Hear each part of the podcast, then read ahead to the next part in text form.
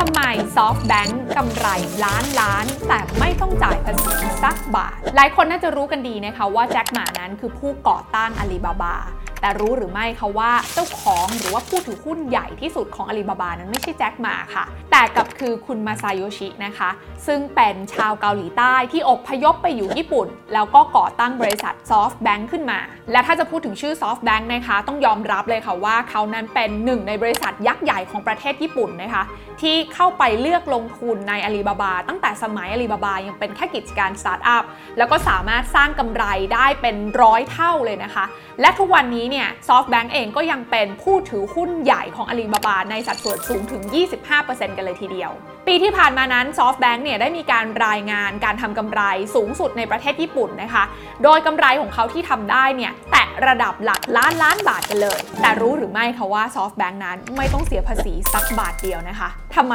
กิจการที่ใหญ่ขนาดนี้ทำกำไรได้เยอะขนาดนี้ แต่สุดท้ายไม่ต้องเสียภาษีเลยสักบาท ลงทุนแมนจะเล่าให้ฟังค่ะ และสำหรับใครนะคะที่ชื่นชอบเนื้อหาการบอกเล่าเรื่องราวของธุรกิจดีๆ แบบนี้ ก็อย่าลืมไปกดติดตามกดไลค์กดแชร์แล้วก็กด subscribe ช่องทางของลงทุนแมนกันไว้ทุกช่องทางนะคะ ขอต้อนรับเข้าสู่รายการลงทุนแมนจะเล่าให้ฟัง Road to Fire อิสระเร็วเพื่อทำสิ่งที่ชอบ งานฟอรัมที่เหล่า Fire ตัวจริง จะมาเปิดเผยเส้นทางชีวิตและ mindset ของตัวเอง ว่าพวกเขาบริหารเงินและจิตใจของตัวเองอย่างไร ให้สามารถมีอิสรภาพทางการเงินได้อย่างมีความสุข ในวันที่ 28 พฤษภาคมนี้ที่อาคารตลาดหลักทรัพย์แห่งประเทศไทย พิเศษงานฟอรัมครั้งนี้ ฟรีทุกที่นั่ง สามารถติดตามรายละเอียดการจองบัตรได้ที่หน้าเพจลงทุนแมน รู้หรือไม่คะว่าตลอดช่วง 15 ปีที่ผ่านมาเนี่ยนะคะ SoftBank เนี่ยเสียภาษีไปแค่ 4 ปีเท่านั้นเอง นั่นก็คือในปี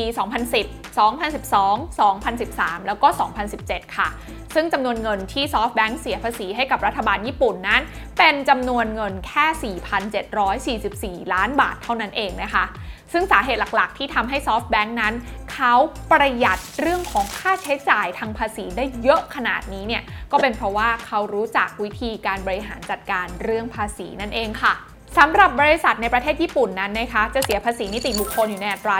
23%ค่ะ แต่ทีนี้ก็จะมีความแตกต่างกันตามแต่ละอุตสาหกรรมไปอีกเล็กน้อยนะคะ แต่ส่วนของบริษัท holding company หรือบริษัทที่เน้นลงทุนในกิจการอื่นๆ อย่างที่ SoftBank เป็นเนี่ยเขาจะมีรายได้หลักๆ มาจากเงินปันผล ซึ่งเงินปันผลตรงนี้ ส่วนใหญ่ก็จะได้รับการยกเว้นภาษี หรือถ้าจะเสียภาษีเนี่ยก็เสียอยู่ในอัตราที่ค่อนข้างต่ำมาก โดยตัวชี้วัดเรื่องของตัวเลขภาษีที่ SoftBank จะต้องจ่ายจริงๆเนี่ยนะคะก็จะมาจากภาษีเงินได้นิติบุคคลค่ะ ที่เขาก็จะคิดจากรายได้ทั้งในและนอกประเทศที่ SoftBank นั้นออกไปลงทุน ตัวอย่างนะคะ ถ้าเป็นกิจการในประเทศญี่ปุ่นที่ SoftBank เนี่ยเข้าไปลงทุนเกินกว่า 1 ใน 3 นะคะ กิจการประเภทนี้เมื่อจ่ายปันผลออกมาให้ SoftBank SoftBank จะไม่ต้องเสียภาษีนะคะ ในขณะเดียวกันค่ะ ถ้าเป็นกิจการที่อยู่ที่ต่างประเทศนะคะ แล้ว SoftBank เนี่ยเข้าไปถือลงทุนเกินกว่า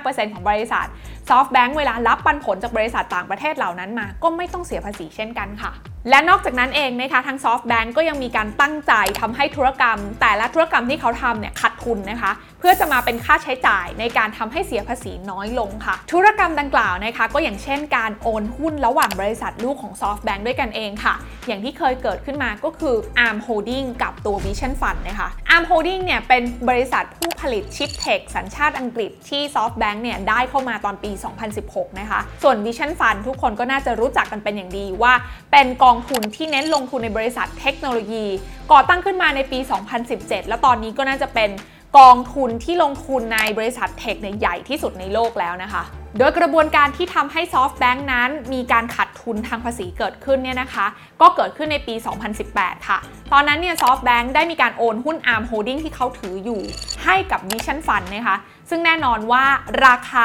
ตอนโอนให้กับ Vision Fund เนี่ยเป็นราคาที่ SoftBank ขัดทุนนะคะ ก็เลยทำให้เกิดการขัดทุนทางภาษีเป็นมูลค่ากว่า 5 แสนล้านบาทกันเลยทีเดียว จะเห็นได้นะคะว่าการโอนหุ้นที่บริษัทแม่ถือไปให้กับบริษัทลูกเนี่ยนะคะ สามารถทำให้เกิดการขัดทุนทางภาษีได้ และในปี 2020 ที่ผ่านมาเนี่ย SoftBank ก็มีการทำธุรกรรมแบบนี้อีกครั้ง จนทำให้เขาเนี่ยขัดทุนทางภาษี มากกว่า 860,000 ล้านบาทกันเลยทีเดียวค่ะ และการขาดทุนทางภาษีก้อนนี้เนี่ยนะคะ ทางกฎหมายก็อนุญาตให้เขาเนี่ยเอาไปชดเชยกับกำไรที่เกิดขึ้นในอนาคตได้ทำให้ซอฟต์แบงค์เนี่ยนะคะ แทบจะไม่ต้องเสียภาษีกันเลยทีเดียว ซึ่งผลพวงจากการที่ SoftBank นั้นจ่ายภาษีน้อยขนาดนี้เนี่ยนะคะ ก็สร้างความปวดหัวให้กับองค์กรการจัดเก็บภาษีของญี่ปุ่นมากเลยทีเดียวค่ะ ก็เลยมีการทำกฎเกณฑ์กฎระเบียบใหม่ขึ้นมา ชื่อว่า SoftBank Tax Rule นะคะ เพื่อที่จะมาอุดช่องโหว่ไม่ให้ SoftBank นั้นทำธุรกรรมในลักษณะนี้ได้อีกในอนาคตนั่นเองค่ะ แต่อย่างไรก็ดีนะคะ ในปี 2021 ที่ผ่านมา SoftBank นั้นก็ยังมีก้อนเครดิตขาดทุนทางภาษีเนี่ยมาเป็นบุญเก่าไว้ใช้ได้นะคะ ดังนั้นเนี่ยถึงแม้ว่าปี 2021 นั้นเขาจะมีกำไรสูงถึง 1.7 ล้านล้านบาท เขาก็ไม่ต้องเสียภาษีเลยแม้แต่บาทเดียวค่ะ มาถึงตรงนี้เชื่อว่าคุณผู้ฟังก็น่าจะเห็นภาพแล้วนะคะว่าทำไม SoftBank บริษัทที่กำไรมากที่สุดในญี่ปุ่นนั้น ถึงไม่ต้องเสียภาษี ในมุมของบริษัทเองเนี่ยก็ต้องชื่นชมนะคะ ว่าผู้บริหารเขาเก่งค่ะ ที่จะหาช่องว่างช่องโหว่นะคะ ในการบริหารจัดการให้บริษัทนั้น ยังสามารถรักษาระดับกำไรโดยที่ไม่ต้องเสียภาษีได้นะคะ แต่ในมุมของหน่วยงานที่เกี่ยวข้องและภาครัฐแล้วเนี่ยนะคะ เห็นตัวเลขบริษัทที่ทำกำไรระดับล้านล้านบาท แต่ไม่ต้องจ่ายภาษีสักบาทแบบนี้ก็คงจะปวดใจไม่น้อยค่ะ เพราะนอกจากจะสูญเสียรายได้เข้าประเทศแล้วเนี่ยนะคะ คงต้องมานั่งตอบคำถามผู้ประกอบการที่กำไรน้อยนิด แต่ต้องเสียภาษีมากกว่า SoftBank ซะอีกค่ะ